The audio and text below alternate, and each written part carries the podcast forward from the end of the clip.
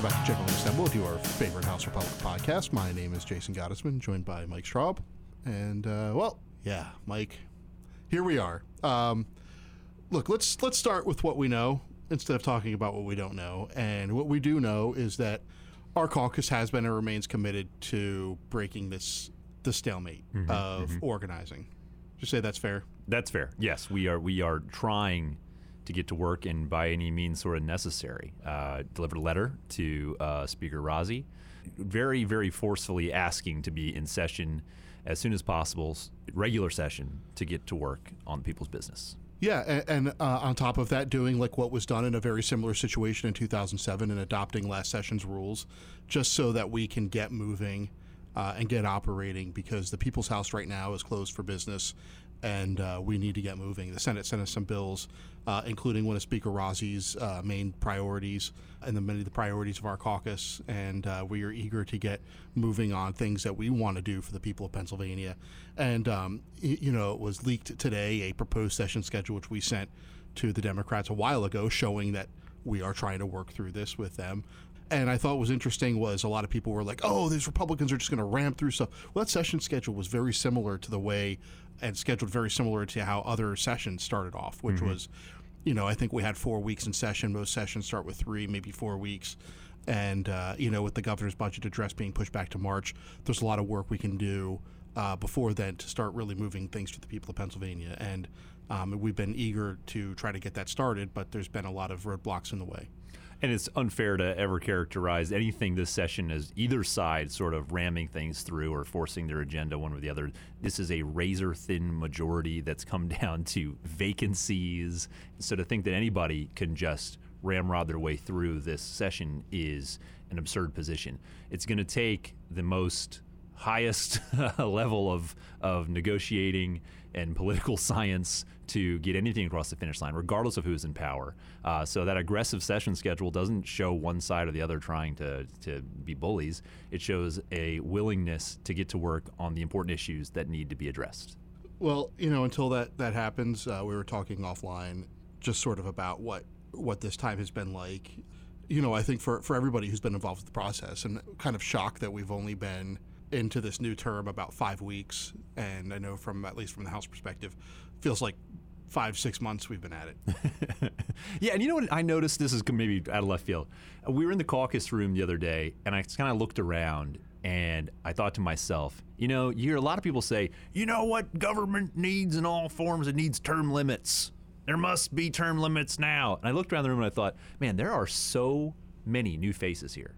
And then even on swearing in day, I happened to be actually standing on the Democrat side of the uh, chamber, assisting media on that side of the chamber. And I thought to myself, man, they have a lot of new faces. We have a lot of new faces. There are so many people new to this process, so many voices that are new to this chamber and, and, and have a new approach to how they want to represent their, their districts. That in terms of uh, how this week has gone for us, there's a sense of a lot of cooks in the kitchen because there's a lot of people kind of reading the recipe for the first time and making their own little additions. A lot of people saying, "I think we should do this," and you know, nobody's ever told me I, I don't know what I'm doing, and you know, and that's a good thing. There's a lot of fresh perspectives in the process. Yeah, and, it, and it's gotta- created a very interesting sort of uh, pot. You know what this uh, you know what this legislative session needs? More cumin. Um, uh, but no, I think you're right. I mean, look, there's the largest class of freshmen uh, ever, but you know, I think that there's another side to that, which is also the argument against term limits, which is, you know, you have a smaller number group of people who have been here and done this before, and um, and have led on the creation of rules and getting through tough situations. I mean, the last time we had a majority like this, it was 15 years ago. Um, you know, there's not a lot of people around who were in office Right. 15 years ago Yeah. who even experienced anything like this. And as a matter of fact, we had to even have an internal discussion about what a special session is Mm-hmm. and how that differentiates from regular session because there's only a handful of members currently seated uh, who have ever experienced a special session before. And how special was that, Jason? Uh, well, look, um, I think it was incredibly special. Uh, it was specially noted for its dysfunction. Uh, Especially short. well, short on the floor, Yes. long in the caucus, and even then, it Yeah. wasn't all, all that all that much. Um, but look, I think I think that kind of gets to you know sort of the next thing that that uh, that sometimes we like to talk about in this podcast is you know during these times high stress for staff, uh, a lot of work. Um, you know, what's kind of your go-to to try to get through tough days and long evenings, and um, you know how do you how do you keep fresh and keep the edge on while also staying sane? Oh, interesting. On the spot. How do I keep it fresh while also staying sane? Yeah. uh, yeah. Bold. Um, I guess I didn't know I was insane, although that probably goes without No, I saying said at you this have point. stayed sane. So yeah, what do you no, do to maybe do that? that's maybe I have already turned. I don't know. I don't know. I, I usually I'm a coffee drinker. Sometimes it leads to bad decisions because actually somebody once told me don't drink a ton of coffee before you go into a meeting. You'll start making promises you can't back up.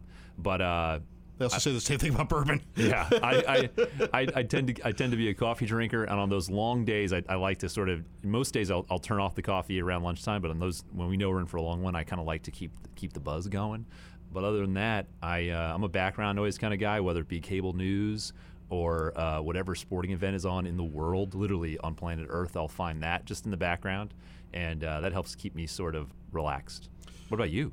Yeah, I mean, I, I don't drink. I drink coffee certainly in the morning, but look during the day. Um, I, I kind of, uh, as you know, because I'm uh, down in your office, probably you know like three times an hour. I get chatty.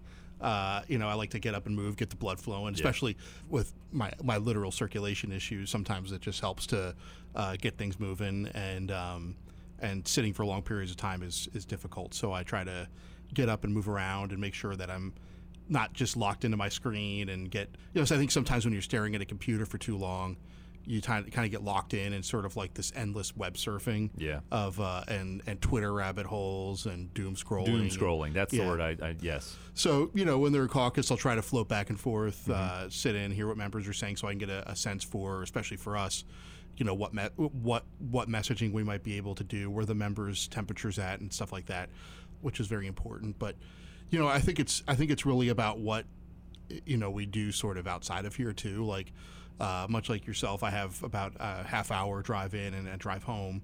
Um, and when i don't need to make phone calls like uh, that's sort of that's my me time in the car. That's uh, you know either where i'm i'm trying to just sort of enjoy myself before work or not think about things and try you know think about things but process uh, after work. And um, I listen to a lot of books on tape. I know that probably sounds pretty boring, but No. um, I'm right now going through uh, Ron Ron Chernow's biography of Ulysses S. Grant, which I know I've been telling people about for a very long time, at least in the caucus, because it's like a thousand page book. Uh, on tape, it's like 48 hours worth of listening. um, but uh, but Grant has always been a uh, Republican hero of mine for his flaws as much as for what he did for the country and and who he was uh, as an individual. But so that's kind of what I'm doing right now, and that's I find that to be very interesting. And uh, you know, I think there's a lot of parallels between things that uh, were were going on uh, not only during the Civil War, which I think obviously we're nowhere close to, but uh, at various points in the mid 1800s, uh, before and after the Civil War, you know, big questions that the country is facing, and uh, I've always found it very interesting how some of these larger than life people have uh, have dealt with that. You know, one of my other people that I really enjoy uh, learning about is uh, is uh, George Armstrong Custer, and uh, that goes back to some of my time in Montana, but. Um, hearing him pop up a few times in this book, and of course he has a very interesting legacy as part of the the Grant presidency, which I haven't quite gotten to yet in this book. But anyway, that's a long story short uh, on that. But uh, and of course, family. Um, you know, trying to enjoy that as much as possible. um, although we're not home nearly as much as we want, and certainly not as much as our spouse, spouses would like. Um, you know, but trying to find that that centering, uh, you know, relationship back at home, and uh, and and enjoy, uh, you know, our children and spouses and whatever free time we have. on the less serious side of things that I do, since we're listening, since you're listening to a podcast right now, a podcast that helps me really sort of, um, I don't like to use the word escape. I think that's sort of like I'm not running away from anything, but a podcast that helps me sort of uh, divest my mind for a few minutes is uh, it's called Chasing Majors, and it for our golf fans, it is uh, Stevie Williams, Tiger Woods' caddy through his glory years, just telling the story of his perspective of every major that he won with Tiger. Now, and he's from New Zealand, and the host is the host of this podcast is from Australia, so it has this very strange sort of like Kiwi Aussie vibe that we can never really relate to. And so it's so matter of fact going through these incredible moments and memories of Tiger Woods. So anyhow, that's, that's for the golfers out there. Not it's not wildly popular. You tell me about this on the podcast. oh man, it's Uh, so good. We talk about golf like five times a day. It's yeah, it's it's brilliant, and it, and and I think Stevie Williams is such an odd character that you just sort of get engulfed in, in his in his weirdness. It's Well, great. I used to be a huge podcast guy, obviously, uh, not only hosting them but also listening to them. But I, I kind of stopped listening to them because I feel like podcasts, and probably even more guilty of this, sometimes lose their focus. And like the, the I used to one of my favorite shows uh, was the the main series of The Walking Dead, and there was this great podcast. Um, I forget the name. It's been a couple years since I've listened to it. Uh, but like towards the end that I started listening to it, like the hosts themselves started hating the show, um, and they're like, "We don't even know why we're doing this." And then, of course, with The Walking Dead, you had all these like spin-offs. You have Fear of the Walking Dead, and then uh, The Walking Dead uh, World Beyond, and now the the main series is going to have its own. You know, spin-off shows. It's like not, it's never ending, right? Um, so, uh, but these they were like, uh, Fear of the Walking Dead is like the worst show I've ever seen in my life. Like, I don't, I don't- like we're not even gonna like, we'll podcast about it once a month, and so actually that's actually how that's how I got turned on to books on tape, because I figure you know no matter what the book is, you are time limited in that particular book, right? So you can figure out if you want a different subject matter or uh, you know, even if it's the same subject matter, at least it's going to be a different tone, and you might learn something new. And uh, I can't uh, recommend Audible enough for that. That's the that's the app I use. Uh, great subscription to be able to, to get that um, uh, all that content directly downloaded into your phone. Um, but uh, yeah, I think it's look these these days are tough, and I'm sure everybody listening to this podcast has certainly experienced some of the craziness over the last uh, six weeks themselves on some level, whether they be uh, you know working in the building here or lobbyists or you know folks who are um, just generally part of the culture here in the capital bubble, and um, it's it's certainly something in which I think we can't lose sight of the fact that people's physical and mental health gets impacted by the goings on of this place, and it's important, I think, to realize that everybody here is human. Everybody here has, uh, you know, things that they're dealing with, both in the building and outside, and it's it's part of uh, part of the life here. Yeah, agreed with that. You're touched, I can tell. Yeah. Yeah. All right. Well, let's uh, let's wrap it up here. And that's generally assembled for this week. Uh, you can find this podcast where all of your favorite House Republican podcasts are found.